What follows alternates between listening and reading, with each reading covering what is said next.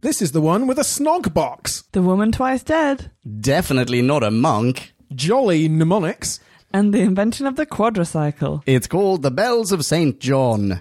Here we go. Whistle on our epic phrase. All through time and all through space. We're slipping and angels now. Dalek Cyber Zood and wow! Counting Sonic's rating apps. From the poor to the sublime. Eccleston to Whitaker. Let's agree it's about time. Who back when? Reviewing on you who there is. Who back when? Subscribe and rate on iTunes, please. Rose and Donna. Amy Pond. Rory Clara. And beyond, join, us on this odyssey. What other choice could there be but who back when? who back when? Ladies and gentlemen, and all in between and beyond, welcome to another episode of Who Back When, a Doctor Who podcast. Or Doc Past. This is N095, The Bells of St. John. I am but one co host today, namely Drew Back When. Opposite me is someone else, namely. Marie. Splendid name checking, and to my right is seated the third of our crew. Leon. Hooray! Hello, Drew. Hello, Marie. Hello, Podcast Land. Hi everyone. Hello, Marie. Hello, Drew. Sorry, was I too efficient? Do we need to waste some time? Oh, sorry. Just being polite. the Bells of St. John, eh? the bells of Bing Bong Bing Bong, hey? That's right. yes. The Bing Bongs of St. Ponk. With the ex- yes, W- with the exception of the motorbike scene, I did not remember anything about this episode. Really? I That- went in almost clean slate, tabula rasa. but the motorbike you've replayed constantly since then. Maybe that was on the poster. Maybe that was in the trailer. I don't know. D- That definitely, I remember that. I also couldn't remember this episode at Hey! all. All I remembered was Rings of a Carton, and then John Hurt was involved. That's all I can remember about 2013. Oh, actually, yes, we should establish the year that we're in now. Oh, are we still in 2012? No, sir, 2013. One take, one take. Marie, did you remember this episode? Not by title alone, but as, as soon as it started playing, then it all came flooding back to me. Oh, then all your photographic memory of Clara, scene by scene, popped into place. Exactly. Lovely. Yeah. Especially out of the window and the cup. I remembered the coffee cup. She never Oh. lets go. That was mainly it. Magically doesn't spill all over the dock. Not a drop. Yeah. and there's still stuff in the at the end for that final swig. yeah, cold, gross, manky coffee. I think we're confusing podcast land. Could we provide a more holistic description of this episode? What might we call such a description? A bisco? Let's! Time for us to synopsize. Slurpify and summarize. So take a view and grab a brew and listen to this overview, this free for all. We like to call a bite-sized chunk of who. Bite-sized chunk of who? Run of the mill internet Luddite Clara Oswald is busy scavenging a bereaved family's Wi Fi when the woman in the shop advises her to call the best helpline in the universe, and she's put through to the doctor, moonlighting as a mad monk in 13th century Cumbria. Lo, what light through yonder timeline breaks? Tis her, the impossible girl, and the start of the Clarathon. Something great and intelligent has employed a band of big data stooges to harvest human minds through the internet, and they soon set their sights on her. Coincidentally, this all happens just as the doctor arrives on her doorstep, a time jump and a bow tie later. And together, they embark on a mission cute to save mankind from everlasting digitization, while at the same time taking in the sights of London. Be scow over, you are welcome. Aren't you just?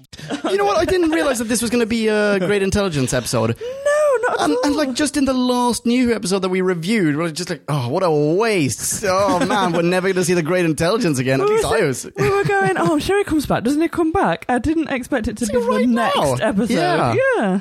Yeah, Oh, that totally uh, with Nell. took me by surprise. That bit I hadn't remembered.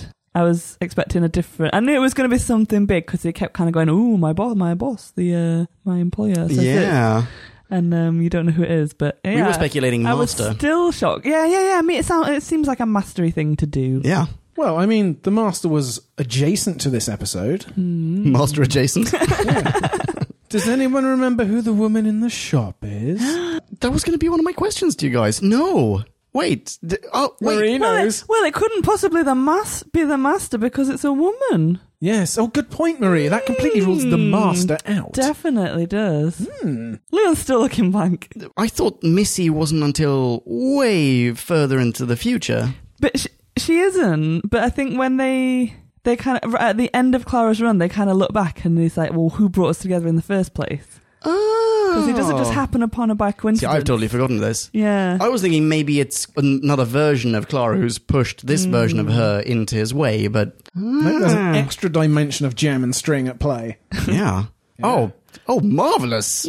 No, missy. But we're jumping too far ahead. Yeah. Hmm. Shall we jump back to the beginning of the prequel? Oh, There's a prequel. What? There's always a sodding prequel. you've watched this prequel. I have. I've watched this two minute prequel.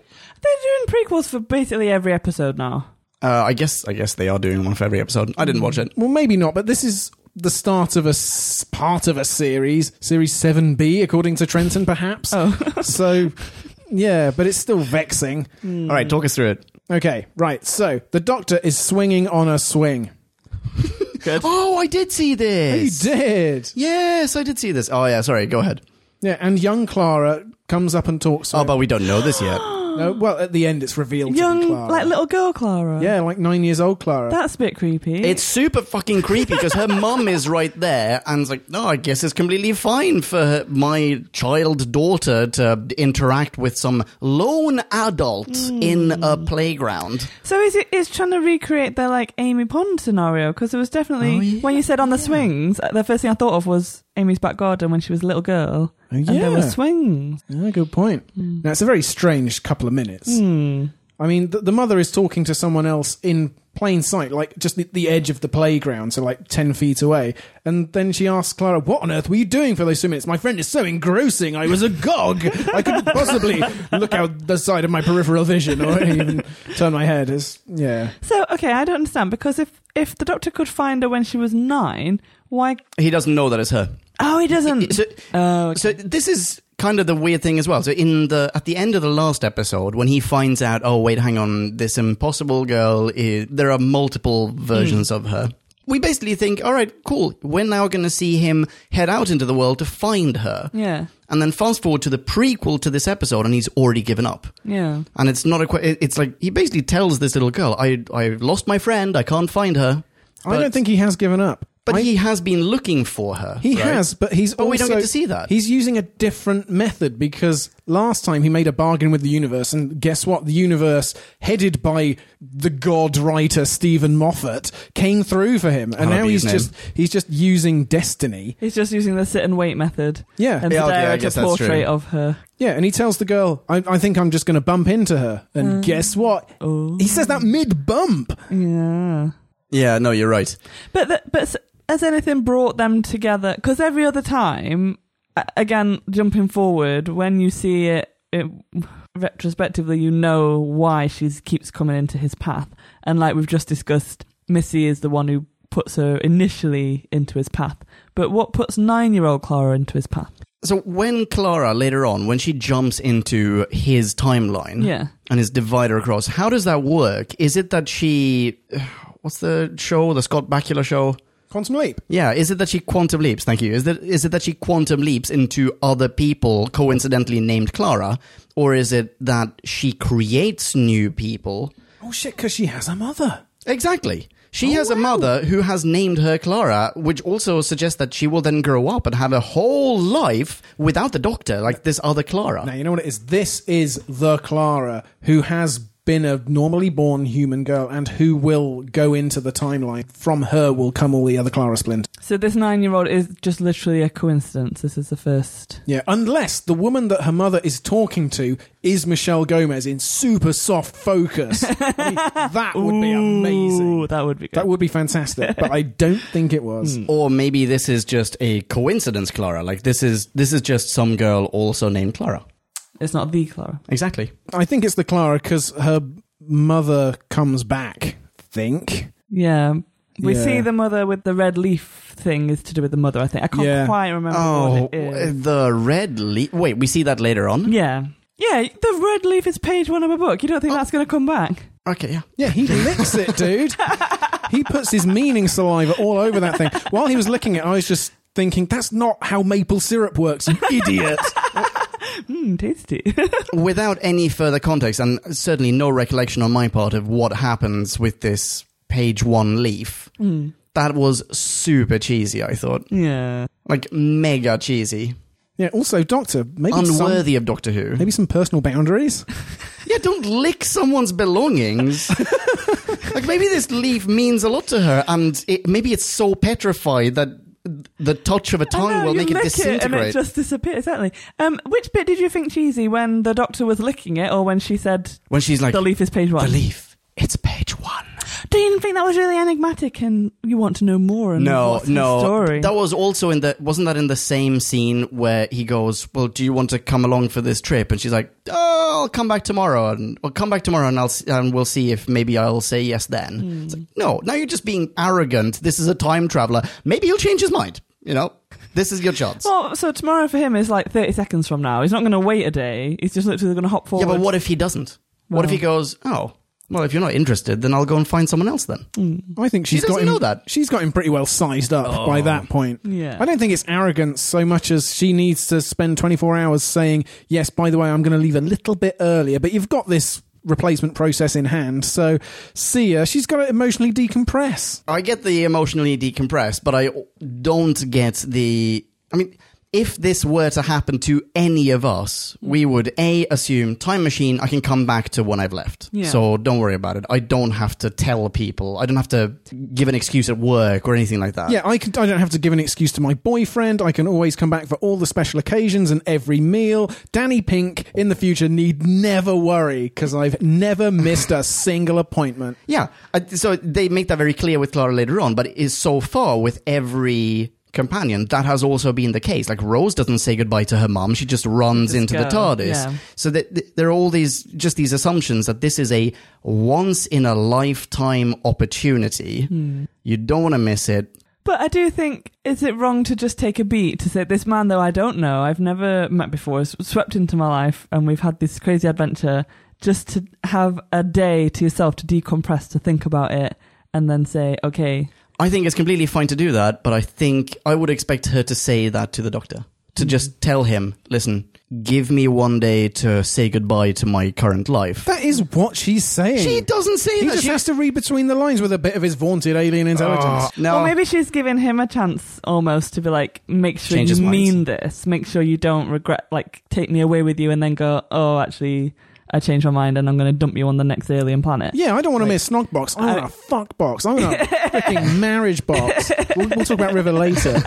you guys have had a different reaction. I've had the same reaction when we've encountered other characters who've just gone, no, you know what, you guys go on this trip, I'll stay here. Hmm. Like Rory's dad or Wilf or. Uh, Because that does feel like you're missing an opportunity. That's not come back tomorrow and, and take me tomorrow. She de- she said she's going with him, no, she says maybe. Oh, Well, maybe I'll go but it with you then. feels like it feels like come back tomorrow and that, and the answer will be yes. So it's yeah. Yeah, okay, sorry. I, I, I'm getting re- we're getting bogged down with this Whereas- one little point. I, I'm, Yeah, yeah. I'm sorry. I when just- they Also- don't, when they just don't, they just choose not to go, and everyone else is going off and having adventures without them. That's that's different. Yeah, Rory's dad has lost Rory's mum. We know not where or when, and so he's basically the world's saddest man. So of course he would come along. Whereas Clara has just told the doctor, "I don't run out on my friends Yeah. just for one random She's snog loyal. box." Okay, that is fair. Yeah, W- Does she have any family? Any? f- Does she have any friends? well, we haven't not that we've seen. Yeah, one of them died. Wait, who'd? The the, The mother. yeah the motherless family, the mother at the heart of that family. Yeah, oh, yeah. So, hmm. No, I don't know.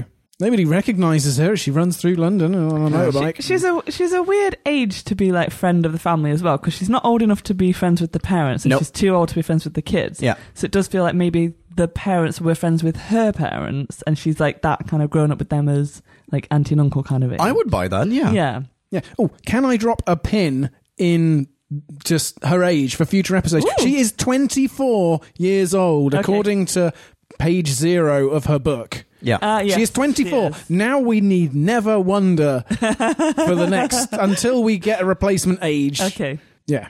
So how long has she been living with this family? A year, she said. A year. Since she was 23. Yes. a year. Yes. And she's never inquired about the Wi-Fi passwords during this That- year. yes, Oh, I meant to say that. just lived a year without the internet. She's only just discovered the internet. Yeah. She doesn't know about computers.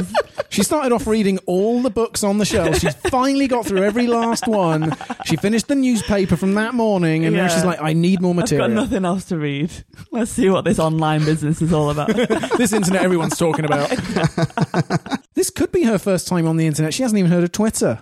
True. She's not even following who back when. What was her Twitter joke? Oh, uh, Oh, wait, did I just gloss over a blatant plug for our Twitter feeds? Uh, yeah, please do follow us. Who at who back when? All in one word.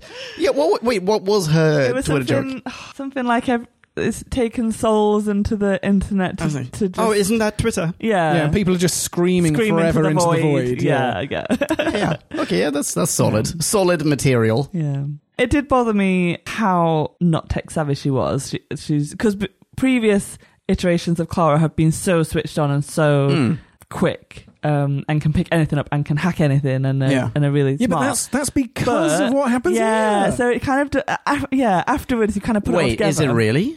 Yeah, Yes, if this is the Clara that, who will go and be splintered, this is why she's so clever na- like in the future because she's had this patch this like computer patch so she now understands all technology and she can hack See, I didn't remember I, at, at all that regular companion Clara is a tech genius. She works as like a, an English teacher. She's not a like a computer teacher or anything like that. She's a yeah because she has no interest in technology she just got given all this information it's not where her passions are her passions are like literature and Eng- Gotcha. english so that she's an english teacher But I don't remember her like hacking computers and stuff. Does that no, happen? i don't know i don't know either i think we'll have to wait and see oh, But they've definitely like Oswin because I, what I wrote down is like is Oswin is the like smart bit because she's Clara without the Oswin. Oh, yeah, yeah. And she's not that clever. oh, But the, no. all the other iterations have Oswin. So I was a- like, after Oswin's she's had a Windows OS reverse engineered into her brain. I I like it. I didn't I didn't make that connection. So, what did you think about Clara in general? Because this is her introduction, but it isn't. So, come on, Marie, spell it out for us. I don't know if you're really put on the spot now. I think I still liked her. I think I probably liked her more in the previous two episodes when she is a bit more Feisty. feisty. She's a bit more low key here. Yeah, because like um, especially when she's like bar wench Clara, and you just can't get rid of her, and she's really interested in everything, and she's asking all the right questions, and she's like investigating and doing her own thing, and she just it's like the the scene where they meet, and she won't let him in the house, and she's really suspicious, and like rightly she should be because Yeah, there's a of strange course. man at her door, Yeah. and it, so it makes sense. But, Just like um, one might say, her mother ought to have been if she were a small child in a Well. playground. Yeah.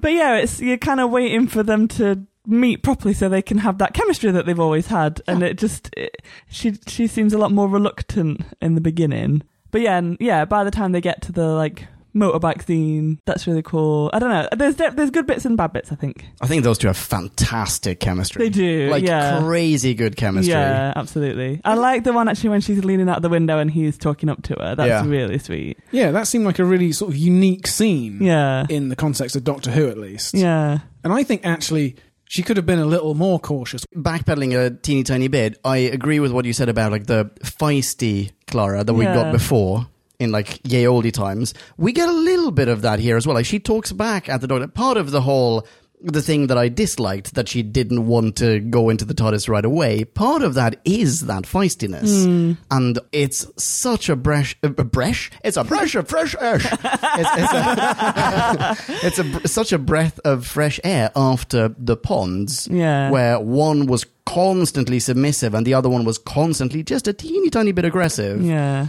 Uh, this is more of a human, not to mean be racist towards Gallifreyans. This is more of a human relationship, Yeah. and it's They great. they feel more balanced. I think. yeah, definitely.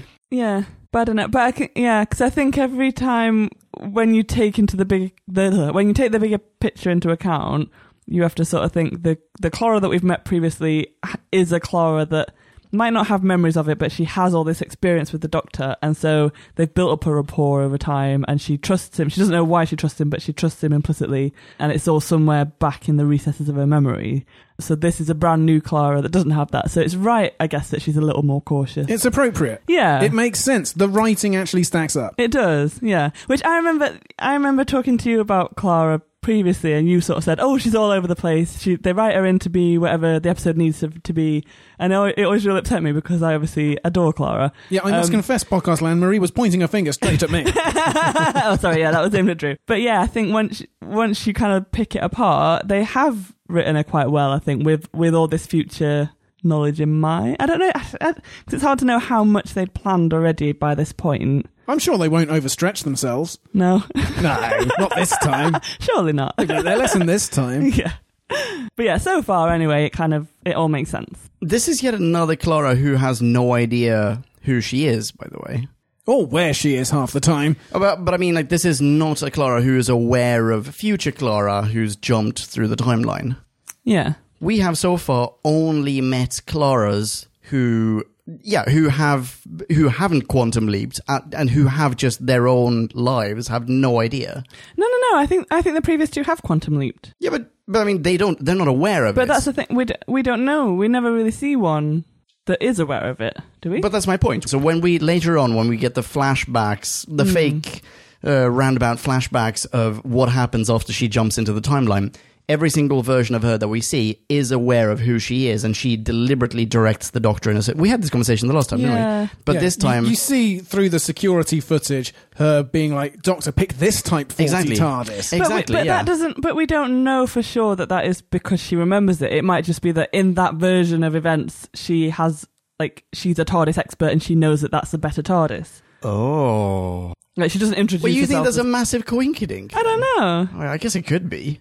Because every, cause every Clara that we've seen has a backstory and has a history and has memories that Yeah. are specific to that time.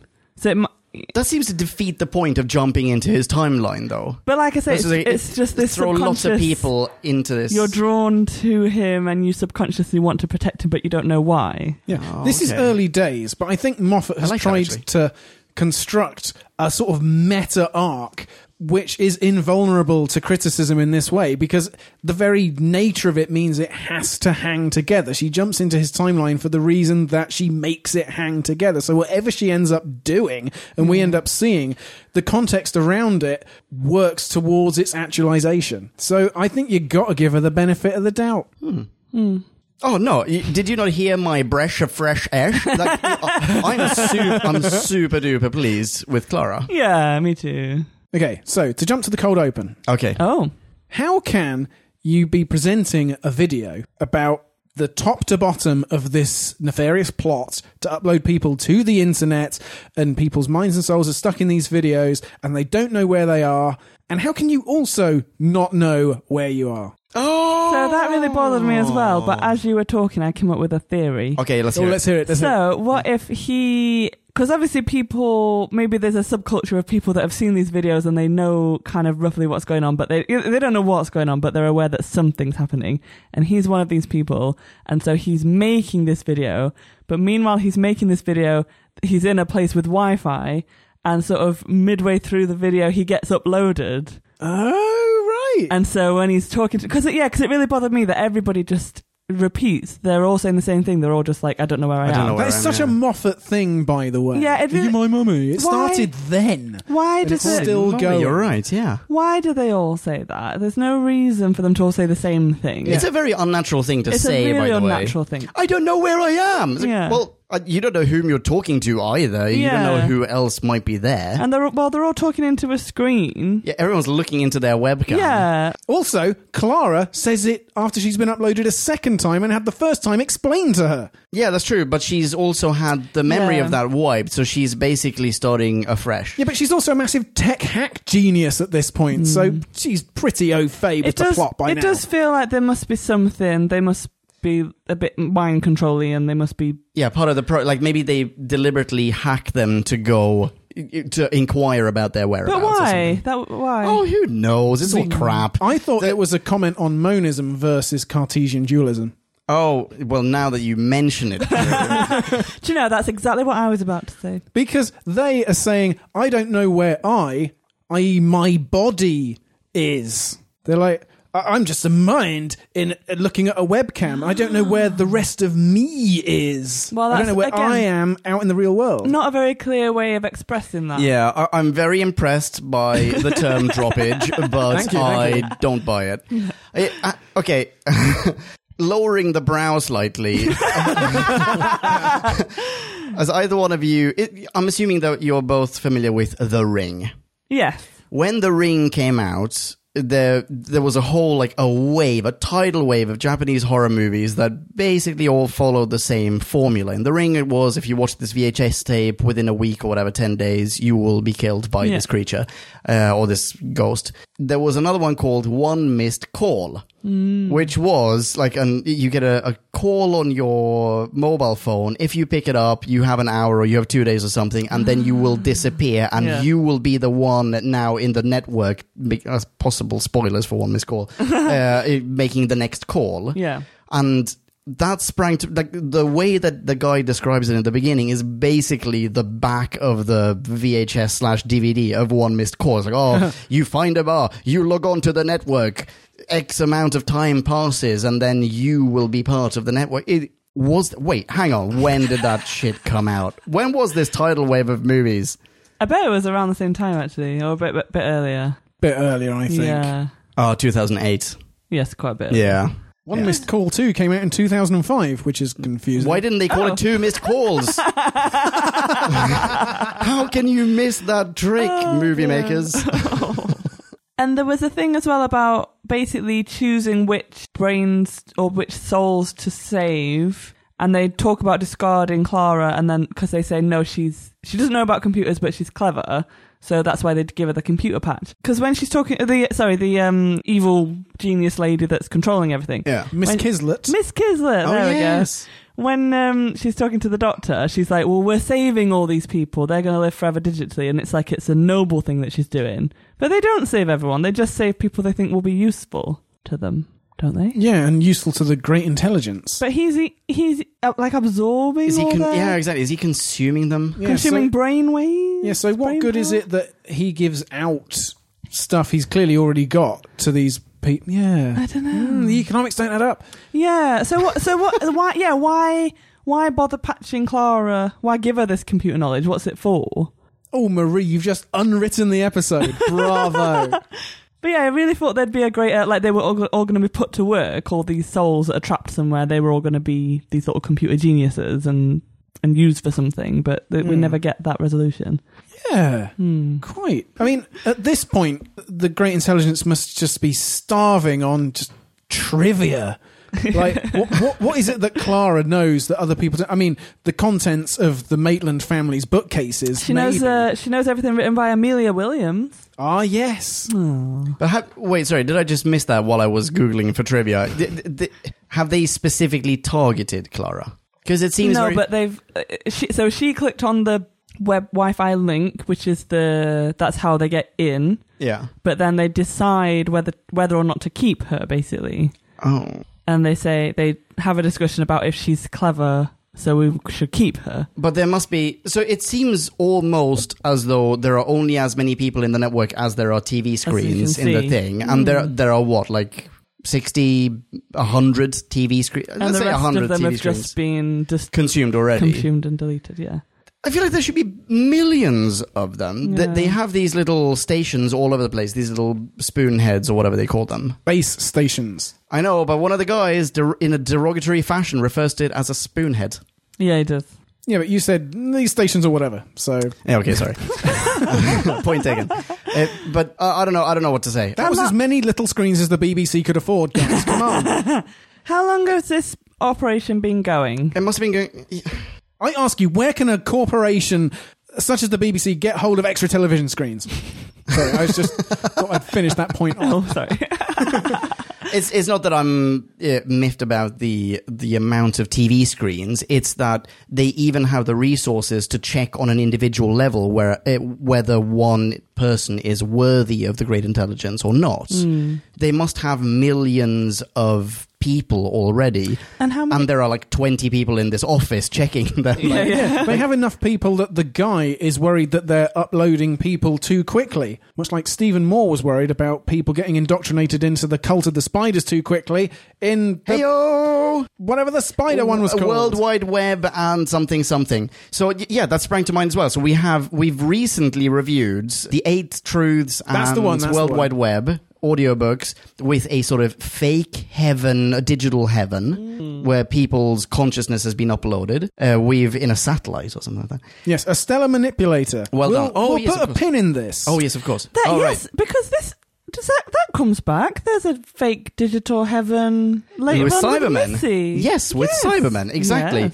And we also recently had kind of a fake heaven in another audiobook in Death in Blackpool. Yeah, there's a lot of it swirling around. Mm. Although now that I think about it, or now that I'm saying it out loud, actually two out of three are in audiobook form. Yes, but they preceded this. Yeah, that's true. That's true. And as you said, Marie, we have the Missy Cybermen Heaven, whatever it's called. Death in Heaven. Is that Death in Heaven? yes. Oh, okay. Yeah, anyway, trope. Yeah. Uh, maybe that should be a tag on the website.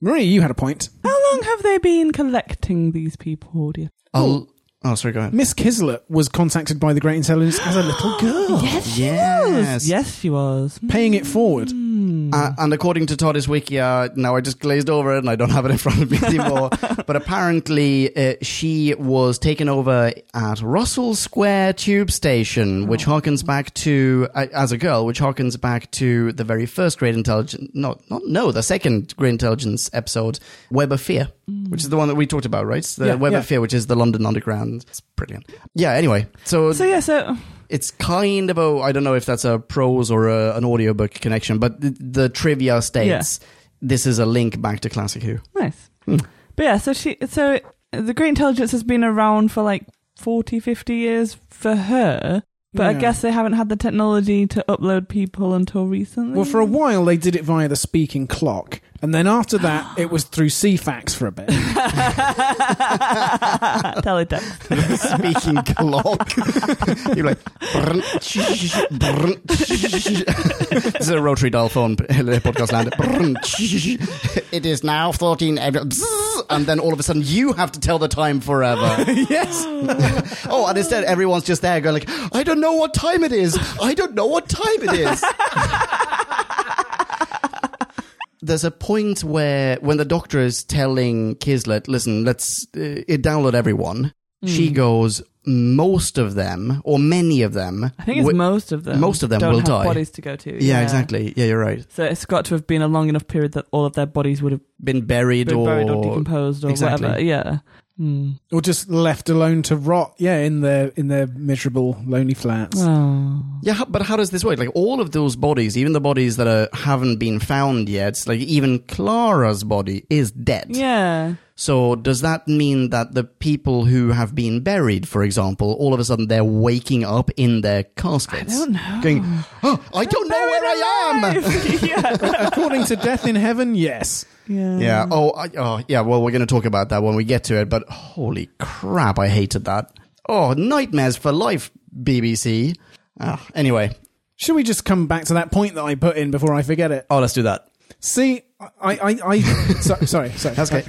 I wrote that it was sad, saddening that Celia Imrie's character reverted to being a little girl. And then I wrote how much more saddening that that guy, with his helpful informative video at the beginning of the episode, was just sent back into a half rotten corpse for an unimaginably horrific last few seconds of consciousness, as were thousands of others, and they couldn't go and live in a stellar manipulator, like in the audiobook World Wide Web. But then I thought, yes, they were released from a living hell, but aren't there 10,000 walking base stations in London that have just been deactivated and just hanging there? Yeah, you're right. And if the doctor had taken five seconds, he could have gone to his dress up box, fished out 10,000 hats or fezzes, put them on the back of their heads, and then give these crash test dummies with a flick of his sonic, which he uses far too much in this episode, by the way. So this would just be use number seven. What's, what's a seventh use? Just put, put them in there.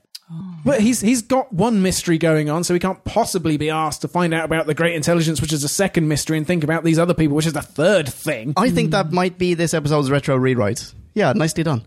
Because yeah, he's very he's very cavalier about well these people are it's a living hell they're not um not conscious anymore so they don't it doesn't matter if they die it's it's, it's goal this episode is to save clara and it kind of everyone else is incidental but he's put river into a living like, Also, that's another one. That is another one. Yeah. Digital afterlife. digital afterlife Yeah. and that seems like it's worth having her in this digital form rather than losing her entirely Oh, in a totally fake, nightmarish, well mm, everlasting yeah. suburb.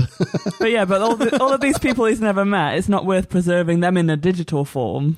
Like, let's not. I don't know. Yeah, if they're not worthy of a ride in the TARDIS, just fuck them. I mean, if the Doctor is presented a, with a situation like this, do we want him to be the kind of person who methodically saves every last person he can? Is that something we expect of the Doctor? I think, like you say, if there's a, if there are these bodies that they could put in a consciousness and and have a physical form, like that would have been a better save to save as many people as possible. Because he, he just is, he just doesn't even he's very hands off this episode. It's just him and his laptop for the most part, and we don't normally see him. yeah, even when we see him, it's not him. Yeah, Yeah. yeah, true. Yeah, but he's clearly seeing and hearing everything his proxy Yeah. is in the shard. And and th- his proxy is doing some pretty clever, nifty doctor things, which he must be directing. So he could, I mean, he could be doing stuff himself. He could set his spoonhead clone doing something. They could do it twice as fast. By the way, so do you remember that incredibly eh, well written and excellent and memorable episode, Love and Monsters? Oh, Oh yeah, like the back of my I know the hand. one. In that episode, he takes someone's consciousness and face and transforms it, or like, and, and moves it Into a into a paving paving slab. slab. Yeah. Exactly. if he's willing to do that, why Yeah. wouldn't he be willing to move them into those robots? Mm. Fi- Yeah, find a way of saving Anything, anything. at any as- cost. Yeah. Yeah, I mean, that means no one in the Doctor Who universe would ever die again. I'm not saying it needs to go to that extreme, but we get him doing these Sherlock-like, near instantaneous, like sizing up or calculations of just physical peril. Like, Hmm. oh, I need to do this, and I'm ten steps ahead of that, and so. The scene will play out in the way I thought. Why can't he be doing that with ethical decisions, which are more important? Or just Oh, but those you don't you want the camera to linger on him while he makes those decisions. but it but it does it it just makes it really quickly. It's not an ethical quandary. It's not like, oh, look at all these souls that I'm not going to save. It's just a really snap like, oh, just save the ones that you can then. And that's I think the thing. It's not necessarily that he couldn't save them. It's the fact that he didn't show any remorse or like There's a scene in the classic serial that we reviewed last, Pyramids of Mars, where one person has just died. I- It's it's another one of the the fate of the universe is at stake here. And so all of mankind and all life in the universe, one dude has just died. The dead body is right there, and the doctor literally just like shoves the dead body aside to start to think about how to solve this problem. yeah, yeah, And the reasoning behind it is literally like, no, there are bigger things at stake here. yeah. And is is that the kind of There's- snap judgment that there's you? a place for both because there is like if there's a bigger threat at hand then you can't spend your time mourning these dead people you've got Yeah. you've got to do the yeah, but they're not dead but yet. exactly that's the thing that he's ordering them to be destroyed without a second thought Why couldn't he just download them into, let's say, the TARDIS, where Yeah. he has like a little uh, Gallifreyan CD, put Yeah. them on that or a USB drive, and then take them to a different planet where everyone lives as digital cop- yeah, like or just like intellect put them anyway. put them in the library. yeah planet. exactly Give River someone else Yeah. to speak to. For, like, finally, she's gone through like 10 billion cycles on the library plans. Like, I'm putting these fucking eternal children to sleep every single night. Give me one other biped to speak to. yeah, That, no, Seriously, that's do so that. true. Do that. yeah Yeah. it feels like there could have been a way yeah Yeah, it may be that I'm copy editing a book on free will this week, but I feel like these choices could be the heart of the action, or at least the heart of an extended bit of action. And I think that Chibnall understands this better than Moffat ever did. I think Chibnall might have thought of this had he written this. Oh, really? I think so. Wait, what are you basing that on? Just Chibnall is very methodical. He's not cavalier in this way. I get, I get the feeling that Moffat's just like, well, the doctor wants to find out what scheme I've cooked up for him, so how could he, you know, care about anything else Yeah. about these oh, people? interesting. I feel like Chibnall cares about his world more. Hmm. It, Yeah, se- maybe. it seemed like a very quick resolution as well. It seemed like, oh, we've got like 43 minutes of um, screen time now. We just need to solve this and move on. Yeah. Yeah, but that's yeah, okay. But that's kind of the problem with anything that has a little bit more depth Yeah. in a season where you're not going to get double features Mm. unless it unless maybe it's the finale Yeah. or they're doing it as a gimmick for a whole season. Enter Capaldi. but um, yeah, that's kind of almost a, a hallmark of an interesting episode that Yeah, it ends it always abruptly feels because like, too oh short." Will, hang on, shit, you you spent too much time building this up. Yeah. Bing bong, couple of l- lines were mentioned in this one. Go for Ponkin. All right. Uh, uh, I did not make a note of soundbite time codes, so I'm just going to read them out. Uh, one is that i it's a reference to him definitely not being a monk. A Time Lord who is not a monk. We have had a Time Lord monk in Classic Who. There was a Hartnell serial uh, called The Time Meddler, and uh, in which he met a another Gal- Gallifreyan uh, posing as a monk. He was known as the meddling monk, just as we have the doctor, we had the monk. Oh, And um, uh, I'm assuming there's a bit of a reference. You're like, oh, yeah, cool. Yeah, he's definitely not a monk because he's a good Time Lord. Um, Can I just say minus 0.1 for monks are not cool? Oh. Of course, monks are cool. Even when they're not kung fu superpowered. I was literally just going to say, with one exception. yeah. Another line 11 is the best in brackets chapter. I thought she said 10 is the best. No, she Was it said 11? 11. 11 yeah. is the best. You'll Yeah. Mm. cry your eyes out. No. My favourite line was, I don't know the future, I just worked there. Oh, excellent line. Yes, brilliant line. I liked it when um, Doc says, "Shouldn't you be doing young things with young people?" And he's like trying, Oh, to, yeah. trying to do his little dance. His, his Saturday Night Fever yeah, pointing. Also, we should kill him, okay? I'll inform HR. I also liked that it was, now we should kill him after his holiday. I mean, we're not Mm. monsters. I missed that. I do. I All also liked uh, right at the beginning when Doc's being like um, the tech help. He's like, "You have you have pressed the Wi-Fi button, Yeah. haven't you?" That scene is wonderful. The fact that he, uh, I made a note of that as well. Like, the fact that he, he relents. He, he at first he's just kind of annoyed that there's oh there's some, somehow there's uh, someone's dialed a wrong number. yeah, I got the time. He's in this deep meditative state, drawing portraits of the impossible girl in some monastery, and then all of a sudden he just relents and goes into full on IT support. Uh, it's excellent. I also really like the um, the cord on the phone, uh, like It's so extended long, as he. It yes. was really oh, cool. it's wonderful. and it starts wrapping the monk up in it. yeah. Also, is it a demon? It's a woman. Oh, he crossed himself. Oh, I didn't like that bit. Oh, I thought that was kind of fun. The I was on the fence. uh, backpedaling a teeny tiny bit. That scene, the the is is that the bells of Saint John scene? Is that the is it the fact that Yeah. his 'Cause phone it- is ringing? It focuses in on the St John's ambulance Yeah. sign, so is that not? Yeah, exactly. yeah, it's a bit. We're in a TARDIS that also is known for having the cloister bell, Mm. the like the alarm system. Effectively, whenever the TARDIS senses some sort of danger, the cloister bells go off. Surely that would be, or they would be, the bells of Saint John. Hmm. This is Yeah, but. The you give monks someone a are- bell, but like, The, the, the monks are hearing things that sound like tingly wingly bells. yeah, They're the ones who name the phenomenon. and now transpose this to the like across the entire episode. The episode is named after that. Ah. Yeah, that's what I was going to say. It just seems such such a weak thing to name it. You expect to- there to be another like Yeah. bell somewhere. what else are you going to call it? Look out for the Wi-Fi. But couldn't- Spoonheads. But couldn't uh, they have? Um, I don't know. couldn't their headquarters have been in like a bell Headquarters, oh, tower? You know, rather than being at the Shard. Oh, But this is, I mean, the shard had just opened Yeah, effectively. yeah. yeah, yeah. They had they had that shot of St Paul's in the background in case they couldn't use the shot. they shot two alternate scenes, and one of them is Clara looking around at the, the cathedral. Yeah. Uh, It is kind of hilarious that oh wow, I- it's as gratuitous as the O2 Arena in that Bond movie when like the O2 Arena had just. Yeah. The world is happened. not enough. Is that the one where Yes, they, it is. they dedicate the entire intro? See, like the cold open, basically, that it culminates atop the O2 Arena. Oh, buddy, we get it. We've got a cool new building.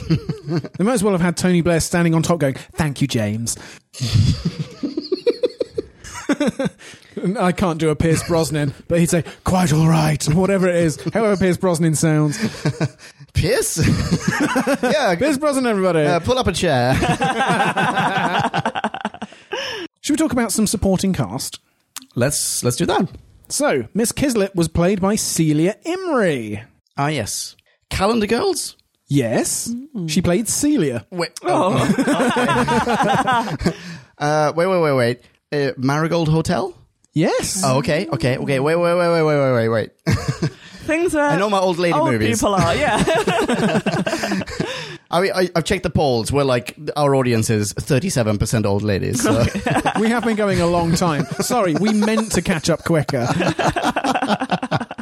she was also in What We Did on Our Holiday with David Tennant. oh. She's been around since the 70s. She was Kate in Highlander. Wait. wait. Uh, firmly plonking martini glass on tabletop. What?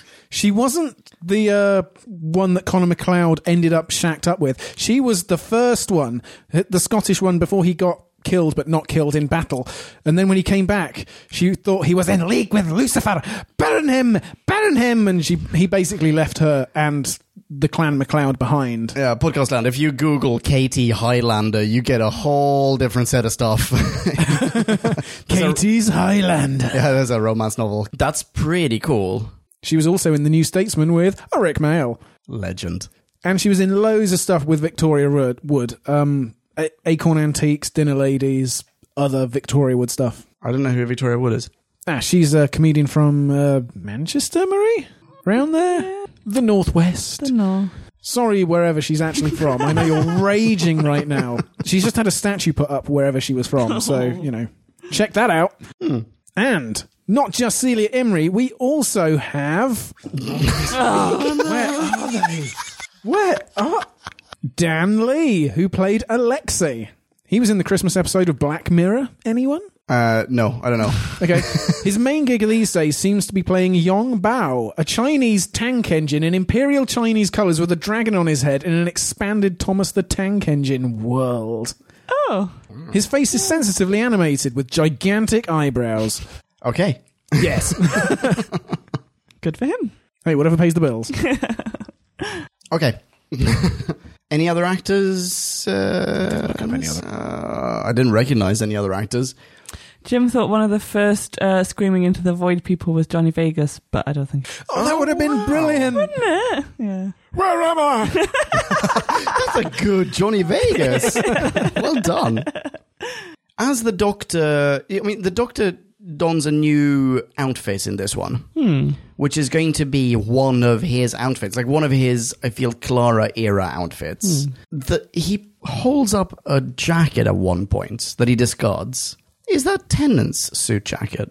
Oh, is it? I wonder. I think it might Hmm. be. Yeah, because he holds them both up. He's like He's choosing like, "Ah." between them, and I then think- he. oh, oh, no, not that one. Exactly. And then the, I love the little box for the uh, bow tie. oh, that is great. I need to get a My bunch of precious those. things in this box. I love this outfit, by the way. oh yeah, I think very it's nice. fantastic. I don't know. I liked when he was at the door going, "I'm dressed normal now." sure you are. also, how young did Matt Smith look in this episode now they sorted out his hair? Oh, I did. Really? I've not. There are Thought points about at his which hair. he looks just like a, a rather strong jawed boy. his his hair now makes sense and is short and trim and yeah, he looks way younger than Jenna Coleman in- in, Really? parts. Yeah, Ah. but a wee lad. He does have good hair in this. Hang on, what did he look like before? It was all long, Got a bit overgrown. curling up at the back, Oh, a shabby, bit. Yeah. tut A tut. bit dot. like uh, the, I don't know what you're talking about, Marie. In the advance, cut your spout into the sword into Daedru. Uh, podcast land. Drew is rocking a look that is known as a rowdy hobbit. There's another um, iconic part of London. Uh, An ic- another iconic. Oh yeah, Yeah, another as opposed to. Or in addition to St Paul and now the Shard, hideous Shard. Uh, I the- hate the shard. I hate the Can I Shard as just say well. how I hate the shard? It's way too big. It's way too ostentatious. It makes Tower Bridge look like a fucking Lego toy. Yeah. No, it's dreadful. They should have put it elsewhere. Like it's a great building. Put it elsewhere. not a great no, No, building. it's a great building. Put it in like a just a straight up wall to wall spiky city. Don't put it in London. It's way too tall if it's going to be in London. Make it the size of the gherkin. I mean, there are going to be more tall things that go up in London over time. I think it's going to stand out less. But the architect, just to, so he can call himself an architect, has said, well, putting up a giant cone is far too simple. What I need to do is fuck it up right at the top. it's almost perfect, but I'll just fuck it up to annoy the OCD people who go by it. I don't remember his name. It's an Italian architect, I believe. He also did the Tokyo airport. Like he's he's oh, super respected architect. Not by me. And the Shard is an awesome building. Just it becomes vulgar when it's in. No, no, you know, no. I no, I do not approve. Who back when as a podcast? Marie, are you okay with this? Are you okay with me Yeah. making this bl- a blanket statement? I've never had strong opinions about the shard before, but I'm willing to. I'm willing to go with it. Okay, it's happening. Who back when as a podcast disapproves of the Shard? I said it. Yeah. I second that emotion. It would be great if it were the tenth its height. Anyway, what was I going to say? Oh yeah, another iconic part of London is Westminster Bridge, which as in I- iconic in Doctor Who terms, and we get. I mean, Westminster Bridge aphiliacs, uh, they get, uh, I mean, they get their money's worth in this episode. There are a lot of Westminster Bridge shots, and, and for me, it is that shot. I, I googled it a second ago just to bring it up on my screen here. There's that seminal shot of the Daleks on Westminster Bridge from well, from Dalek uh, Invasion of Earth. Um, and an adventure in space and time. But yeah, yeah. Anyway, uh, I feel like that's a that's a bit of a callback. Like, it- it's another. I guess you're going to run out of parts of London at some point, but Mm. it feels like a bit of a callback. Oh, sorry, that's a rubbish point. I appreciate Is that? Did they go over the bridge on the bike? Yeah, Yeah, And- that, was, that and- was a nice scene. Yeah, and, and then he goes over the bridge on the bike again when Yeah, he's on his own. uh, fake doctor. Yeah. Yeah. So he goes over the bridge twice. So the first time he wasn't getting anywhere; he was just showing off. The first time they're on the best first date ever. Yeah. And he's like, "Dudette, check this out. Uh, apparently, no one stops you if you speed past the Houses of Parliament on a motorbike." This is 2012, innocent times in London, and uh, Yeah, there's just the Conservatives in the coalition government leaning out the window saying, crack on, old boy. Oh, yes. Waste fuel. Uh, no, they probably wouldn't say that. The uh, Well, I mean, the ones that support fracking will.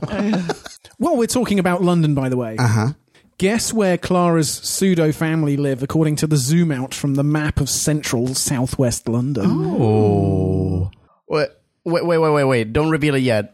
G- g- Wait, sorry. Where did you say it was roughly? Central southwest London. Central southwest. This is like Chelsea. No, it's it's relevant to us as a podcast. I- Wait, is it Chiswick? It's only bleeding Chiswick.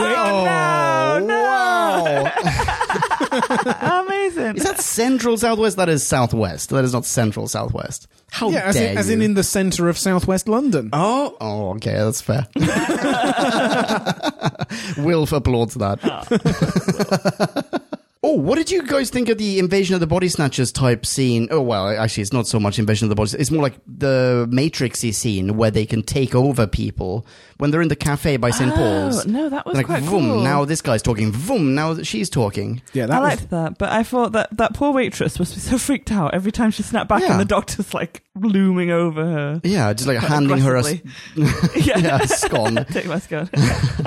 But she portrayed that really well. Yeah, Yeah, she did. Like did. there were a lot of different emotions on her face in a very short space yeah, of time. Yeah, she did brilliantly.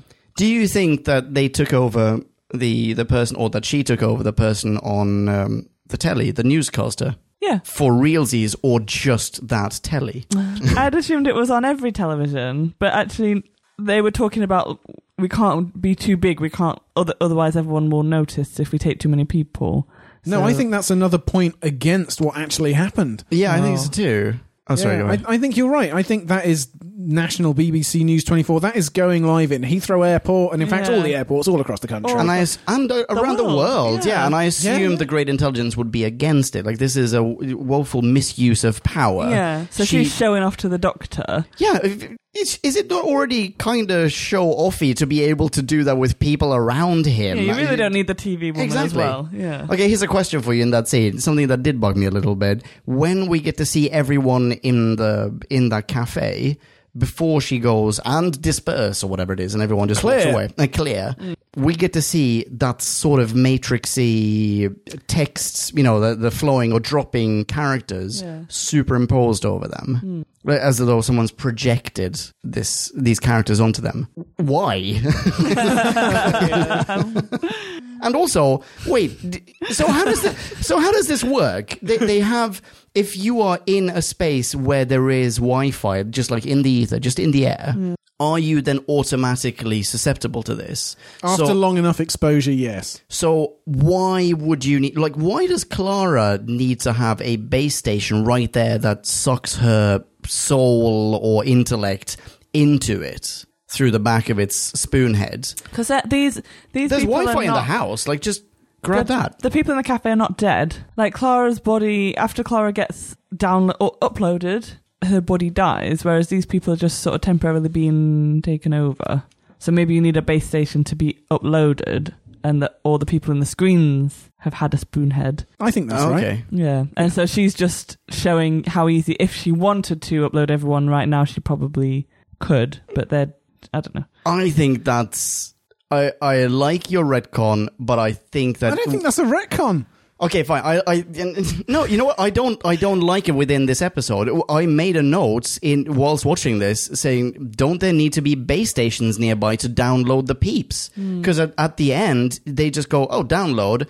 Half of them wake up in in caskets. Some of them don't wake up at all. They're just killed, and some of them happen to wake up in cafes uh, near St Paul's, where apparently the wait staff like, don't care about dead bodies on the fucking veranda. so the, the She just fell asleep in a sunbeam. but Yeah. but there is no one there to to spoon her brain back in, and that makes no sense. Either Yeah, you need the 'cause- spoon, or you can make do with Wi-Fi. And she has been exposed to the house Wi-Fi for a year. Mm. Doesn't matter that she hasn't logged on for a year, however unrealistic that is. She's still had her head in that ether for a year. Yeah, you're right. Because yeah, the first time that he downloads her back in, it directly comes from the spoonhead. There's Yeah. like a stream. Ex- yes, exactly. Yeah. Yeah. we even get to see it. yeah, yeah. so there was another scene which I liked briefly. Oh, oh, and this is going to be good. then did not. Oh, which one? is because it? the doctor said, I'm the doctor. And Clara said, Doctor Who? oh. And I thought, that's the kind that Marie likes. Yeah. But then. Say it again. Oh. Say it again. Oh, I never thought I'd like to hear it. So, oh, fuck off. No, that's again. Uh, yeah, no, I uh, I'm with you on this one. Once per episode. The first time would have been okay. Also, it not once per episode. No. You don't want one every single No, week. no, no, no, no. Yeah. That's what we're getting, But like my- or more. We're getting like Max one per three or four episode. per episode at this point. Yeah. Mm. That's way too much. He shouldn't know what the TV show about him is called. Exactly, because that's what I was exactly thinking. Is why why does he like the phrase Doctor Who? It doesn't mean anything. It doesn't. He doesn't have an answer. It's not like he says, "Oh, it's Doctor Smith." Like yeah. it only has meaning for us because we're watching a show called Doctor Who. It Yeah. shouldn't have meaning for him. And because we know that at the end of this series, there is an episode called The Name of the Doctor. Yeah. But presumably his name is not Doctor Who. So It wasn't the Cushing movie. was it? Movies. Yeah. Oh, did he introduce himself as Doctor Who? Yeah. Was he even an alien in that? Nope. well, there you go. Yeah, yeah, they're not canon. They are hilarious, though. Hmm. Did anyone else feel that his voice was weird towards the end when he tells what's her name, Kislet, download her right now? Well, it's co- it's coming out of a spoon head. Yeah, I think it was supposed to be a slightly bit distorted. Oh, really? Is that what it is? Yeah, and I thought he sounded posher than Matt Smith usually does. yeah, as definitely, well. definitely, Like, but not not good posh, more Senator Palpatine posh. But yeah, because when he first walked in, you couldn't tell that he was a spoonhead, and then it, and then his behaviour changed as we understood what he was. Like they should they should have ha- had him acting like that from the beginning. or m- or do it more subtly, but it, have it be there the whole time, and that rather than it just change. Yeah, No, I don't. know. yeah. I, uh, I I see what you're getting at. I don't feel like it was clear enough to me that that was the robot voice, though. Hmm. Even if he had done it the whole, t- yeah, maybe if he had done it all, the whole time, maybe it would have been clearer that it's the robot. But then it would have spoiled the surprise. Yeah, exactly. It's how do you do, how do you do it without giving it away? Mm. Yeah, we've had too many iterations of these kind of surprises. For instance, is anyone surprised now when a monk spoken about in reverence and awe, Turns out to be the doctor. yeah, under a shaded hood, he draws it back and oh, guess what? It's the doctor. Yeah. Like when No, he stepped everyone out knows. of the shadows in Yeah. Victorian prequel. No, everyone knows it's the doctor, and but that's fine, right? Like it, you it, the, the did just- mesmerizing thing is that you find yourself in in the 13th century, and you're like, oh wait, hang on, we were just in Wi-Fi land, now we're here. This is great. I did just think, why, like, why does he need to be a monk? Why does he need to be in this like solitary confinement? Like, what's this Because is not otherwise, he's got to, you know, get out and hew the land for some feudal lord and keep his wattle and daub up. But why does he have to be there? Why does he even have to be near people? yeah. And and also If he expose wants them. solitary confinement, why doesn't he go to a planet that doesn't have any people? And at the same time, uh, destroy the timeline a little bit. I mean, he he exposes them to the TARDIS. True, and telephones. Yeah. Yeah, Well, I think monasteries were hospitable back then, so he, they're doing something for him. He's probably helped them in some way. He's optimized he's their leeching flower off beds. them. Yeah, I like. Oh, I like the opti- optimized your flower bed. Line. That is He needs to come and optimize my flower beds. We haven't talked about my favorite two minutes of this episode. Was, Oh. it, was it the new intro? No, okay. No, it wasn't. I didn't like the new intro. No, me neither. It made me seasick. I- I'm sure it took uh, tons of effort, and I do like the face when, when we get to see his face in there and like one of the cosmic clouds, like Yeah. "Phew, Matt Smith. But the rest, ugh, it's one, uh, it's one nice old time tunnel. That's it. Oh. Sorry, uh, Drew, you were going to say something. What were Oh, your Two favourite minutes. two minutes, Drew? My favorite two minutes were Clara seeing inside the TARDIS for the first time and then spinning out of the door into a crashing aeroplane. Oh, that was so good. Yes, forgot about that whole scene. That's a did like that. fantastic scene. Yeah. So good because he also has to he has to save everyone. He has to save the people on the plane as- Yeah. as well. Yeah. He didn't just get out of the way, No. and the people that the plane would have crashed Yeah, because they into. could have easily just taken Clara somewhere else and let the plane crash. But yeah, but then yeah, it would have killed everyone on the plane and the whole neighborhood. I didn't. I didn't assume it was a like a normal passenger jet. I would have thought they'd ho- had like a bomber plane that was coming to them. But yeah, it It's was. just like whoever's nearby. I think. yeah. No, I, I agree. That It's is a a, great scene. fantastic scene. Although that's the scene where Clara is spinning around with her cup full of nothing, and that, that really annoys me that she still has the cup by the the end of it. clearly empty cup. Clearly empty cup that she then drinks out of. yeah, but Oh, Oh. never spills a drop, our Blackpool Mm. lass. Don't waste your cup of tea. No, but it's it's great in that most people go into the TARDIS and they move extremely slowly and are like, yeah. how is this possible? Or they run straight out of the door again Yeah. and do the inside outside comparison. But she's just lurching around as they are spinning instantly into flight. Well, it's nice because the last episode we had her in the TARDIS for the first time, and that's exactly what she did. She ran out, she went all the way around it, she Yeah. took her time. she did the traditional thing. There, she did basically. the she did the non traditional thing of it's smaller, It's on, more the on the outside. Yeah, but she did the traditional. She did uh, pretty much a reenactment of the, with that, with the exception of that line, it's a reenactment of the rose thing. Yeah, like go yeah, in, yeah. go out, run around, Run go back in again. Yeah. And so yeah, this time it was just like, no, we're in the middle of something. There's no time. You don't get to have this whole like everything comes slowly. You just have to accept it's a spaceship. You, we're done, and now we're on a plane. Yeah, I Yeah. agree. And also to to land the TARDIS on a mo- like moving vehicle that fast and that close. And Oh, that, that's brilliant. That was amazing. Yes. it was really cool. And how good is the doctor for being able to pinpoint that? yeah, yeah. Because Do you remember he the made a- times when he would always like miss the mark by a billion years? yeah, oh, we're on the wrong planet. Sorry. Yeah. yeah.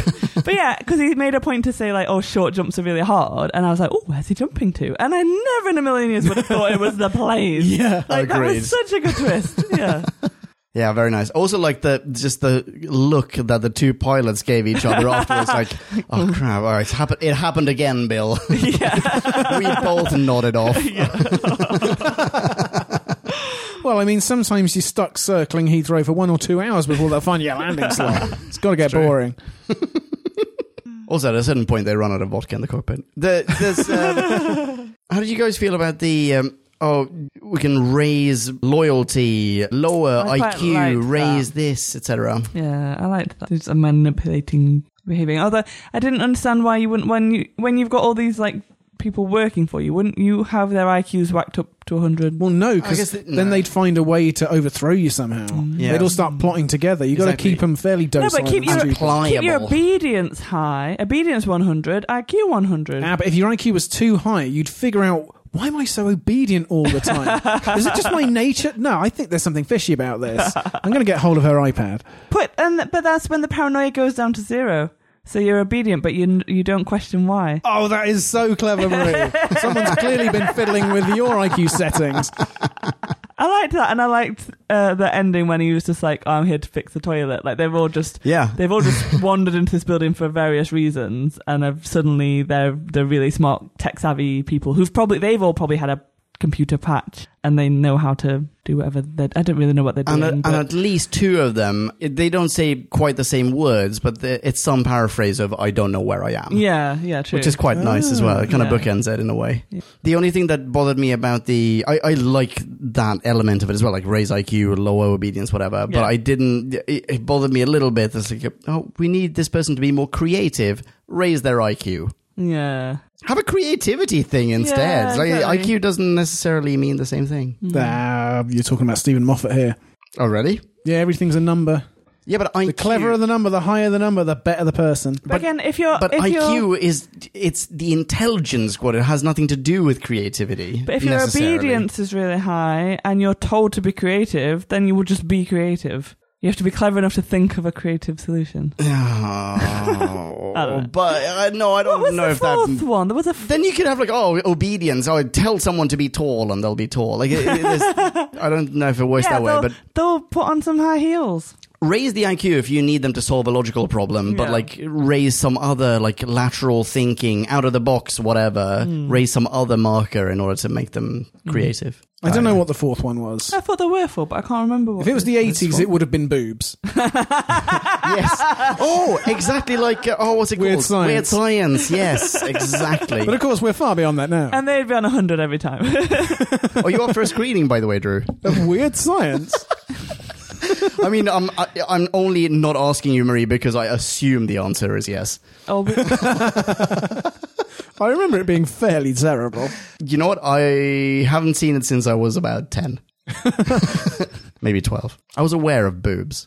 Well, I mean, boobs are a, a big part of that thing where they're trying to design the woman and they're like, more boobs, more boobs, more boobs. And the boobs basically short circuit their creator computer and she turns into this just random big hair 80s woman with very small boobs, as I remember. I'm like, I where are the boobs? so disappointing. On that note, any more points, or shall we jump into ratings? we're just, ending on boobs. That's fine. And now it is time to rate this. Did we laugh or hate oh, this? Bing bong, bing bong, hey la la la la la. la. Ratings. I thought this was a really solid start to Series 7B because it makes a terrible concept passable. Were you to describe to me the basic naff premise of people are uploaded into the internet via Wi Fi? I'd give you a flat thumbs down and expect a 1.5 at best. However, there's Verve and Flair here. Clara's instantly in trouble, but also has stuff to do. She has that very atypical introduction to the TARDIS. Celia Imrie is a great brainwashed amoral number two. She'd have been right at home in the Trump administration. If Sarah Sanders is ever off work or off woke, bring Celia in for a press conference. The directing also is very slick. It's clear lots of thought and care went into setting up the shots. Clara's TARDIS introduction is done in one single sweeping circular shot, one quick trick, bridging two shots, and we're in the plane. It's fantastic. There are lots of mid-level Moffaty lines, not many all-time classics, but a decent smattering of chortles. Some moderate sonic overuse. Do you know what? It reminded me a lot of Partners in Crime. There's an evil organization fronted by a lady, a tall building, a new companion, the head villain just gets away, and there's a mysterious woman. But without Catherine Tate, of course it could never hit those heights, so I'll give this an upper mid range score of 3.6. Marie, you or me? You go. Okay. Go on, well, uh, Leon, turn your obedience up to 100. yeah, uh, podcast land. Uh, truth be told, Just press stop on the recording to turn to Drew and tell him that that is exactly the rating I want to give this as well. It is 3.6 from me as well, and the reason for that is wait, I don't want to say that right away. Coming at this episode, uh, tabula rasa, blank slate was the best thing ever. Like there was, with the exception of that motorbike ride, there was nothing that rang any bells. It, it was like watching Pun this- intended. Hey! There was no I, unintended. I'm very glad. Uh, it, it was like watching this again for the first time, which is fantastic. Whilst watching this, I was thinking, I bet you Drew's going to say something like, th- "This is going in for that trademark moth paranoia of all angels are evil, or you know, a- angel statues might be evil. Th- The air that you breathe might be alien, whatever." And in this case, the bloody Wi-Fi network might be trying to steal your soul. It's great.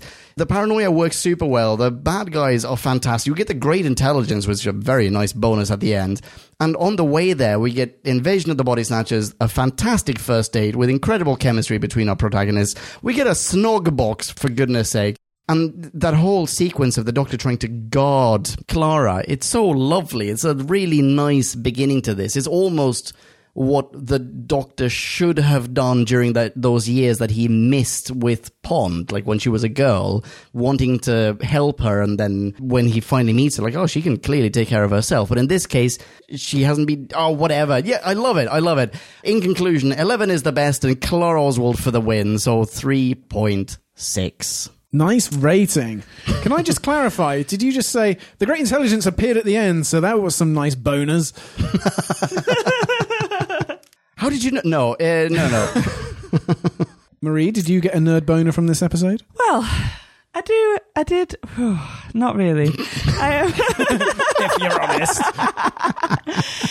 I think I actually think it's quite telling that um, you both said you didn't remember this episode at all, and I just I do think it's a bit unmemorable. ah. Like, so there are some really nice moments, and I think, like you just said, the um, doc hanging out at Clara's front door, look, like looking after her, is so incredibly sweet, especially after what we've just had. She, she's a she's a flight risk, uh, and well, a, a dying risk, and so he kind of it's really sweet that he's l- so protective over her because he's lost her twice already, and he won't do it again, and. Hmm. um their chemistry is really nice. We've talked about sh- how she's slightly different in this episode, but that's explained, so it's okay. But yeah, just there's not enough of her. But like, I think the the my favorite bits are when they're together, and they're not together for the most of- part because she's dead for a lot of it, and he's off on his own.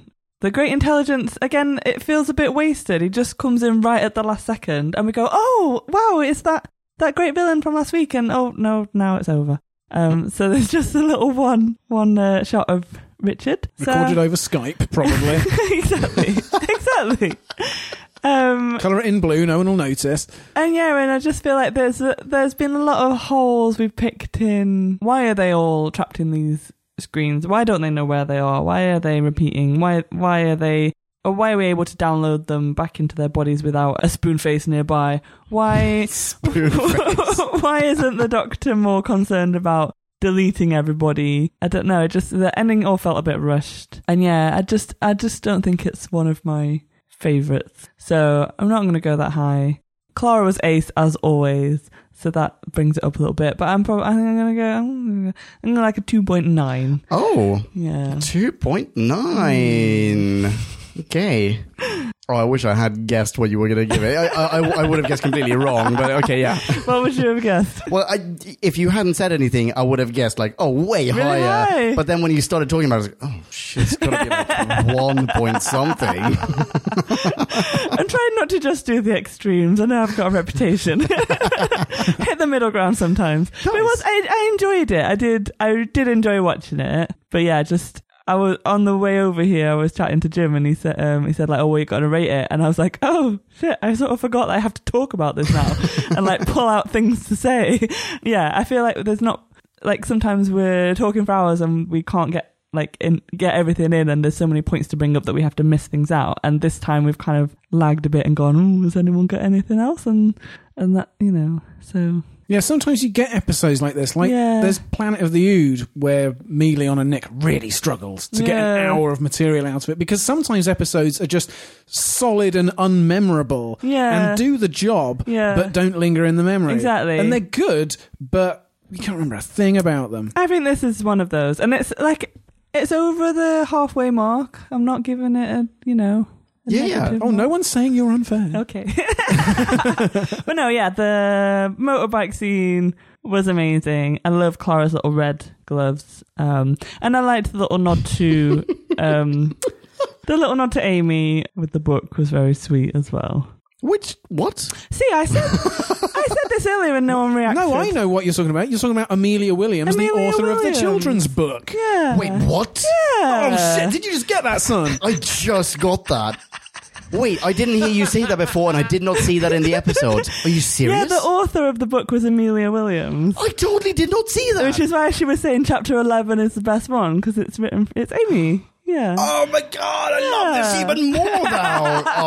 Oh, oh, oh, See, man. that's the reaction I expected earlier. and so I was just like, I don't, I don't know if I'm just going to say it again and just make sure. okay. Sorry, I totally missed that. No, it's fine. Oh, awesome. You know who I'm sure didn't miss that? Podcast Land. yeah. Listener minis. Now let's hear from Podcast Land. Max 250, or it would get out of hand. Writer Rooney and. Cheesecakes. That's right. we have a whole bunch of listener minis for this one. Thank you, everyone who sent something in. We're starting with Trenton Bliss. Hey, Trenton. Hi, Trenton. Hello, Trenton. Trenton starts. Spoiler alert! The title had nothing to do with the story at all, with the exception of one tiny scene. Strap in, boys and girls, this is gonna be a doozy! So, enter Clara Oswald. Oh, Trenton, down boy. if the last episode was a masterclass on how to introduce a companion, they took a complete 180 here. I don't very much care for this Clara. She's boring, bland, and gets kind of dragged in instead of becoming interested like Victorian Clara, or even Oswin from Asylum of the Daleks. Even her bigger on the inside moment, down boy, was rushed. they blew it. Trenton, come on. Oh, Oh, wow! Trenton. However, No, this is good, this is good. Trenton continues. He did like the concept of the episode. In our modern world, Wi Fi is everything. So, what happens if Wi Fi attacks? Creepy spoonheads, mind control, a form of possession, even. I find the concept brilliant on its own. But why do they need to shoehorn the great intelligence into this one? Couldn't we get somebody new? It's not a big issue, but still. Someone's got Richard E. Grant fatigue. I'm still hoping that we'll get more great intelligence to sort of cement and justify his presence in this one. Yeah. This is just part of a bigger scheme, Hopefully. Trenton. Uh, unless Trenton, and most likely Trenton does remember this better than we do. okay, uh, Trenton goes on. The doctor was great, though. He's very curious about all this stuff surrounding Clara, and that new outfit is just brilliant. Agreed. I mean, it's definitely his best. Agreed. Trenton concludes overall, this is how not to introduce a companion. This is basically the snowman, but with all the good stuff taken out of it. While it has its good stuff, the bad stuff is hard to ignore. And his rating is 2.7 out of 5. Still above the middle. Yeah. Trenton, excellent stuff. Thank you very much for sending that in. Ladies and gents who are not Trenton, please hi fi Trenton online. He is at Trenton Bless. That's Bless with two what's? Two S's. Obviously. also, check out his uh, blog posts on whoback1.com. Cool stuff. Next up, Michael Ridgway. Ridgway. Hello, Michael. Hi, Michael. Love you, Michael! And so Michael starts with a list of things he liked. Uh, first up, technology gone bad. Mm. Next up, the Earl's Court was an embarrassment line. yeah, that was good. Next up, the Doctor motorbiking up the Shard, though naturally not as good as the Seventh Doctor's multiple motorbiking escapades. Oh, and then Michael goes on to uh, mention things his daughter liked. Uh, she clapped and giggled at the disturbing aeroplane scene as uploaded passengers hurled to their doom. Then she reenacted it with Playmobil. Fantastic, she is coming along just fine. Michael then proceeds to some beefs. Are the trapped consciousnesses in a simulation of their own world? They seem to be in places they got spoon headed. Can they not leave that location? Oh, very good point. Can they chat to or hang out with other uploaded consciousnesses? There seem to be a fair few uploaded people. Surely an epidemic of lifeless bodies would be newsworthy. How have the restaurant people been hacked? They ca- it, they can't have been uploaded because they'd be lifeless bodies, or are they spoonheads? Or were they uploaded then downloaded? Can anyone be hacked? Can only the doctor see the hacked newsreader? Why is Clara's consciousness trapped in a door intercom? Why was Miss Kislet recruited as a child? Why is this even happening? To what end? None of this makes sense. Exactly, Michael. Exactly. That might be the best paragraph of anything. That, that's less a beef than a prime sirloin. But Michael is not done yet. He has a further beef. The doctor committing mass murder. Kisler acknowledges that most consciousnesses have no live bodies to go back to. Killing them is a super big moral decision. What right did the doctor have to do this so flippantly without consulting the consciousnesses? And why didn't he seem to give a shit? He totally could have put the consciousnesses into a simulated world as he did with River. Exactly, yeah, Michael. yeah, yeah. Yeah. Yeah, we talked about this as well. At this point, Michael, we're really, really, really sorry, but you know the rules. it's 250 words or bust. Uh, we have now uh, reached exactly 250 words. In fact, exactly 250 words. So we're going to jump to Michael's rating, but. Please, people who are not Michael Ridgway, go to whobackwhen.com, read his mini slash maxi in its full splendor. He rates it how, Marie? I like this rating because it doesn't really make any sense if you haven't read the whole review either. Oh no! So Michael gives this a 1.2 out of fo- 5 bars of evil Wi-Fi that leads you to a broken web page saying the robotic yeti you requested cannot be found. The mystery can be solved on whobackwhen.com. Excellent mini, Michael. Excellent Fantastic. rate. Great Fantastic stuff. mini, yeah. And by the way, that reminds me of a thought that I had whilst watching this episode last night. When Clara's walking down the stairs after logging onto that Wi-Fi, I was convinced that she was now in the network. That like Hmm. Yeah. everyone was like it was an empty neighborhood basically. Turns out not not the case, but Hmm. No. yeah. Anyway, It would have been nice to see more, yeah, see her in the network and see what it looked like from her perspective. Yeah. Wait, why was there a? I mean, the robot that looks like the girl from the cover of Amy Bloody Pond's book. Why was that robot upstairs? Yeah, no, ooh, ooh, Oh, where did it come from? Well, it comes from upstairs. it grew out of her laptop. Did it beam? the in? Wi-Fi materializes it. I- Is it just like, oh no, don't worry about it, guys. That's just our girl-shaped router. No, that's very true because they have a physical form that needs to be a Yeah. physical being, and it's Yeah. yeah. wasn't there wasn't there earlier. Blurg. Yep, All right. regretting those three point sixes now, boys. I'm sure Uh, it crept in no. the back door while the doctor was detaining The Clara. back at the door front upstairs. door. Oh, you mean the back door upstairs? Ah, okay. Came through the chimney. It's a Christmas robot. anyway, uh, Michael, fantastic. Thank you very much. Peeps who are not Michael, I believe you can follow Michael on Twitter. He is at Bad Underscore. Movie Underscore. Club. Thank you, Michael. Hey, Thank Michael. Next up, Star Wars Hill, Star Wars Hill, Star Wars Hill. Hello, Star Wars Hill. Hi, Star Wars Hill. Star Wars Hill um, begins. We are finally beginning the Clara era, and I am very excited about where we go from here. Clara is my absolute favorite companion. Same. That being said, continues Star Wars Hill, I wasn't sure how I felt about the Doctor making Clara say, Doctor Who, multiple times and then giggling. I'm assuming you guys did not like it. Correct. We did not. You know us well. Yeah. Star Wars still did like that the Doctor found a whole bunch of parts that did not go together, and his first thought was that it must be something disassembled, so he put whatever it was back together. It was precious. He spent a lot of time being precious this episode. Mm. Did it? Um, given the little hearts in my eyes right now, it may surprise you to learn that I found the plot uninteresting. Hmm. Ah. It will affect my rating, but I love the characters in this episode so much that it doesn't really bother me if this was an eight. Wait. If it doesn't, it will affect my rating, but I love the characters in this episode so much that it doesn't really bother me. that if this was an Amy or a Rose episode, I'd be bored. But not a Donna. Or a Martha. Yeah. Mm. You know what? I think Star Wars Hill is just trying to desperately stick beneath the 250 word mark. Otherwise, Donna would definitely be on that list. to be fair, she should have been top of the list. I think it just goes without saying that we're bored in every Donna episode. Wait, no, I didn't say that. No, No, no, no, Oh, no, no, no. Donna. Okay. No, no, no. No. There are l- plenty of really good Donna episodes, but there are no episodes in which Donna is good. So, no, no, that's also an exaggeration. Sorry. There are few episodes in which. Okay, uh, Stole Silk continues. I enjoy it whenever Clara is on screen. There is such a wonder in her eyes, and she challenges the doctor, but does it in a charming way, the opposite of obnoxious.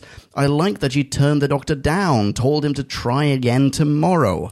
Well, Fine. And Star Wars still wraps it up with a rating of 3.5 out of 5 ringing TARDIS bells. Ooh. Bling bling. Bing bong. Thank you very much, Star Wars Sill. People who are not Star Wars Sill, fret not. You can follow Star Wars Sill online. Star Wars Sill can be found at Star Wars Sill. Well, that's helpful. Her name matches her name.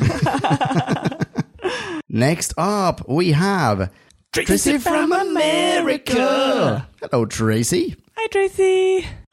Tracy continues. Hey, folks, how have you been? uh, we've been fine, Tracy. Thanks for asking. Yeah, thank you. But, you know, most people don't ask. It's nice to be asked. Oh, Tracy- That's fine. You don't. You don't all need to ask. We're fine. Um, we're now gonna get an avalanche of emails. just like, Are you guys okay? yeah. What's going on with you? Tracy begins the review. I don't know about the rest of you, but I could stand to have more Twitter emojis in my life. This week, I have made you some randomly labeled information and a rating. Don't worry, I wrote it in words. This time. Ooh. Next week it'll just be a bum, bum, leaf. bum. the plot, says Tracy. The Bells of St. John, aka reboot of The Wire, I think. Ooh. I gotta be honest, I'm finding it hard to remember the plot to either of them. So, I guess energy monsters need to use your face to steal your energy somehow, and also they can give it all back later for plot reasons. Well observed, Tracy. Tracy continues. Do you like it? Is it is it wicked? It's weird, but I'm really enjoying the episode as I watch it. I think it's all the intrigue, banter, and adventure music. Tracy's next point is music. As with the last episode, this one's scored to reflect how cool or sexy Matt Smith is, or else his level of confusion. Oh. Is it? When it's not explicitly Clara's theme, I suppose it is. Oh, I knew you were going to mention Clara's theme. It doesn't do it that much. Like, I, it just happened, that's all. It's allowed to happen in her introduction episode. good, because I do like Clara's theme whenever it comes Yeah, me too. on. It's, And it's not overused in this one. I don't no, definitely not. Which brings us on to Clara. I just feel like we don't know her at all, and neither does the doctor. He only thinks he does based on the other Oswalds. And I'm disappointed the cleverest she gets to be is based on info her brain shouldn't have. Oh, that's a that's a good point. I hadn't thought about that. Yeah. The only thing to dispute that is that it's not her technological ability that gets her there because the doctor has the same like computer sciencey brain power. Yeah, It's- true. She uses like the lat- like you said lateral thinking and intuition and like I'm going to use the people to get to the data. Yeah, I- I- like any other personality coupled with that Yeah. knowledge Yeah. wouldn't necessarily come to the same conclusion. But- Exactly. But, but she has the kind of personality and, and psychological drive to make use of all this. Exactly. Yeah, no, e- uh, Tracy. I feel like we can we can retcon this to a point where where it's satisfying. Yeah, Clara's confidence and vivacity carry the day. Exactly. Tracy has a nominee for best moment. Oh, To stop the plane from crashing into them, they materialize on the plane, which is terribly badass. it is. Oh my goodness. it is very badass. Tracy concludes with I hope Drew is on the show. He is. Because rating Drew back when excellent branding. Yeah, I am on my 75th consecutive episode of the show. 75th. Yeah. Surprise! W- Oh, Anyone want a, a, a shot of something? we to should have a celebrate little that? shot of something. We for should that. have a little. Yeah. sec- Okay. we- Dude, it's your 95th. We've been through this before. Oh, whatever, dude. In fact, it's actually like your 250th. I mean, it could be. It could be your 250th. We just don't know. Anyway, you can follow Tracy online. she is at Yekotnyotnuf. That's Fountain Tracy. Backwards almost. Thanks so much, Tracy. Thank you very much, Tracy. Thanks, Tracy. Next up, we have Keel Harris. Hi, Keel. Hi, Keel. Keel, who uh, uh, we played the uh, new reviewer theme, a placeholder theme. There'll be a proper theme at some point. In our last Classic Who episode, when Keel joined us on the Temporal Road. So, hello, Keel. Thank you for joining us on the new Who Road as well. Yeah, who wrote this review? Look, it's someone new. Someone else to walk with us as we review Doctor Who. Okay, those are the words. We're re recording them. All right, Keel starts. Hi, everyone. Hope the booze is flowing and the Who is glowing. Keel continues. I remember liking this episode when I saw it in first run. Not so good this time. Keel does have some good things, though. To start with, Clara's energy. OMG, she is so not the pons, and that was so refreshing. In my companions ranking, only Rose, Sarah Jane, and Donna come higher. Oh, I like Keel. Oh, I think we're going to get Sarah on just fine. Jane, eh? That's an Rose, old. Sarah Jane. Oh, Sarah, Sarah Jane is pretty great. Sarah Jane is great. She is pretty great. So Donna is one of the top three Doctor Who companions of Oh, all in time. all 56 years and counting. Even better than Yaz. Oh, Uh, yes. Yeah. Oh my goodness, is Yaz the lowest? No, no, she's not. No, no, No, she's I in the- didn't- Give her- I give her didn't mean to- time. I didn't She's mean to in- single out Yaz yeah. like She's that. in the Sorry, Yaz. bottom five. she's still finding her feet. Yeah, give Yaz time to grow and actually get some lines. yeah. Um, he continues, Doctor needing to figure out the mystery of Clara and not being able to pull a solution out of thin air was refreshing. Agreed, yeah. But Keel goes on to list some bad things. We did it! That really was first take, completely unrehearsed. oh shit, we're predictable. Ah, dear. The first one is if I wanted to watch Bond or The Matrix, I would watch them, not a Doctor Who ripoff. Oh. Secondly, uh, Keel had to read Wikipedia to find out who Miss Kislet was and that her client was a great intelligence. By the way, why that was a two second gloss over is another point loss. Okay, well, Keel gives this a rating of, oh, 2.3, because the plot made as much sense as a Bond one. But I'll bring it up to 2.7. Oh, yes! Yay. Because of Clara. Yay! I Nice. approve of this. Clara should always get an extra point. So. Oh, a- and he adds the name is pronounced right. We were debating, Jim and I were debating uh, if we were mispronouncing his name. So, yeah, thank you very much for clarifying that. Oh, I like this. Did you see this at the end? Oh, this is this is great. So Keel has um, made a prediction about what he thought the ratings we would all uh, give to this episode. Oh, very good. Interesting. This is, I mean, I, I want to, if we can hashtag this in some way, this is like pure genius. I This is love this, amazing. Keel. Thank you so Yeah. much. So, I, like uh, always, he he did what you guys uh, always assume I'll do: is go either super high or super low. Super Keel high. plumped for super high this time, so he thought I was going to give it a four. Mm, not quite. You thought I was going to give it a 2.9? Yeah, and he thought I was going to give it a 3.1, which, to be fair, is probably the most frequently given rating. Really? Uh, yeah. he also assumed uh, Jim would think this was worthy of a 2.6. No Jim on this episode. Sorry, Keel. Uh, Jim, if you're listening, do you agree? Thank you so much, Keel. People of Podcast Land who are not Keel, you can follow him on Twitter. He is not quite as we said in the last episode due to a typo, but he is in fact at Mass FL Panthers. And also, I think we may have found the way of saying his Twitter handle from now on. It's Mass FL Panthers. That's FL, not FI. Thanks very much, Keel. What have we got coming up next? Ooh. I'm genuinely asking. Oh wait, Oh, for- I- oh wait, well, crumbs. All right, but wait. okay, for classic Who, we have the Android Invasion, which I'm going to give an unreasonably high uh, mark because I remember that from when I was a kid, and I love it. I don't remember what it's about, but I love it. In New Who, we have possibly one of the best episodes ever. a, re- a, an example of good TV writing in action. Yes, Excellent- TV at its goodest. Could it possibly be Rings, of, a Carter? Oh yes. Oh, I'm sorry. Where do you summon? Oh, I summon in a carton. Where did you get that rings? Did you get it from Rings of a Carson? okay, I propose that we get absolutely shit faced for that review because, as I recall, it's a terrible episode. Seconded. Marvelous. We're getting smashed for that one. Please send in your minis. Can't guarantee that we'll make much sense of them. In the meantime, you can say hello to us on Twitter and or online. Marie, you're not on Twitter, No. but people can email you. Surely can. Yeah, send an email to whoback1 at gmail.com and we shall pass it along. And she will respond using smoke signals. Drew, you are?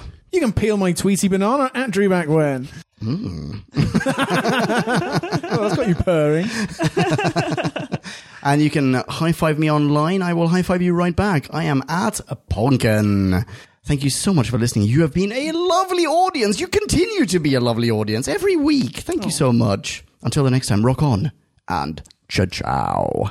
Bye bye. Doodles. Kablamo! Did you enjoy the show? Then please do what the cosmos compels you to and spread the gospel of who back when. Tell your friends. I've got no friends. No problemo, tell some strangers. Hey. Like us on Facebook. That's facebook.com slash who back when. All in one word. Are you into Twitter? Awesome! High five us online and we'll high five you right back. You guessed it, we're at Who Back When, all in one word. Check us out on Instagram for behind the scenes photos and other Hoovian goodness. Watch our videos or even listen to our podcast on YouTube. That's whobackwhen.com slash YouTube. Vote us up on Reddit, listen to us on Stitcher, and head on over to our website, whobackwhen.com, where you can submit a review of your own, browse the article archives, and peruse our visual index of aliens, monsters, and more, which increases in kablamos with every episode. And lastly, give us a rating and review on iTunes. It helps our show get noticed and earns you lots of karma points. That's it, rock on and be rad and excellent to each other. Catch your earballs in our next Who review or bonus episode. Until then, Cha-chao. Who back when? I never even got to say what should happen at the end of my retro rewrite, Oh? which was that basically all these possessed base stations should become the Doctor Who equivalent of Westworld. And Torchwood can get involved, and Captain Jack can just go fuck crazy. Instead of Earth Day, fuck week. I think that's our post credit sequence right there. More episodes should end with boobs. Oh, I meant. Oh, damn it! I was going to finagle in a line about like how. Oh, oh, I guess we've reached the bell end. Oh, damn it. oh okay. Any other vulgar notes before we press? No. Okay, cool. Okay, bye.